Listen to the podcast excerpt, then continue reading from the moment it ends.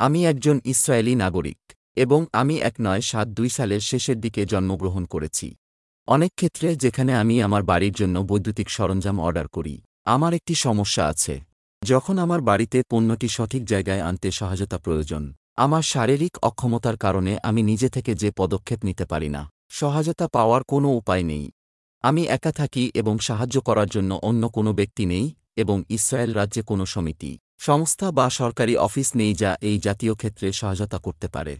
আমি আরও উল্লেখ করব যে ইসরায়েলে বৈদ্যুতিক সরঞ্জাম উৎপাদন বা পরিবহনকারী সংস্থাগুলি সহায়তা করতে দৃশ্যক্রমভাবে অস্বীকার করেছে এবং এমনকি যদি তারা তাদের জন্য অর্থ প্রদান করে।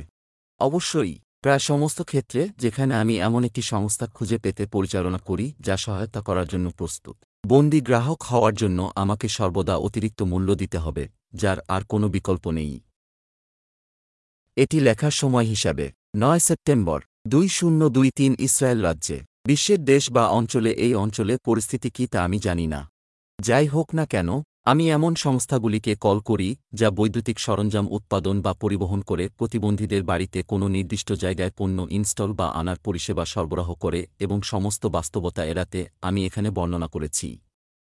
সেরা শ্রদ্ধা। আশফ বেনিয়ামিনী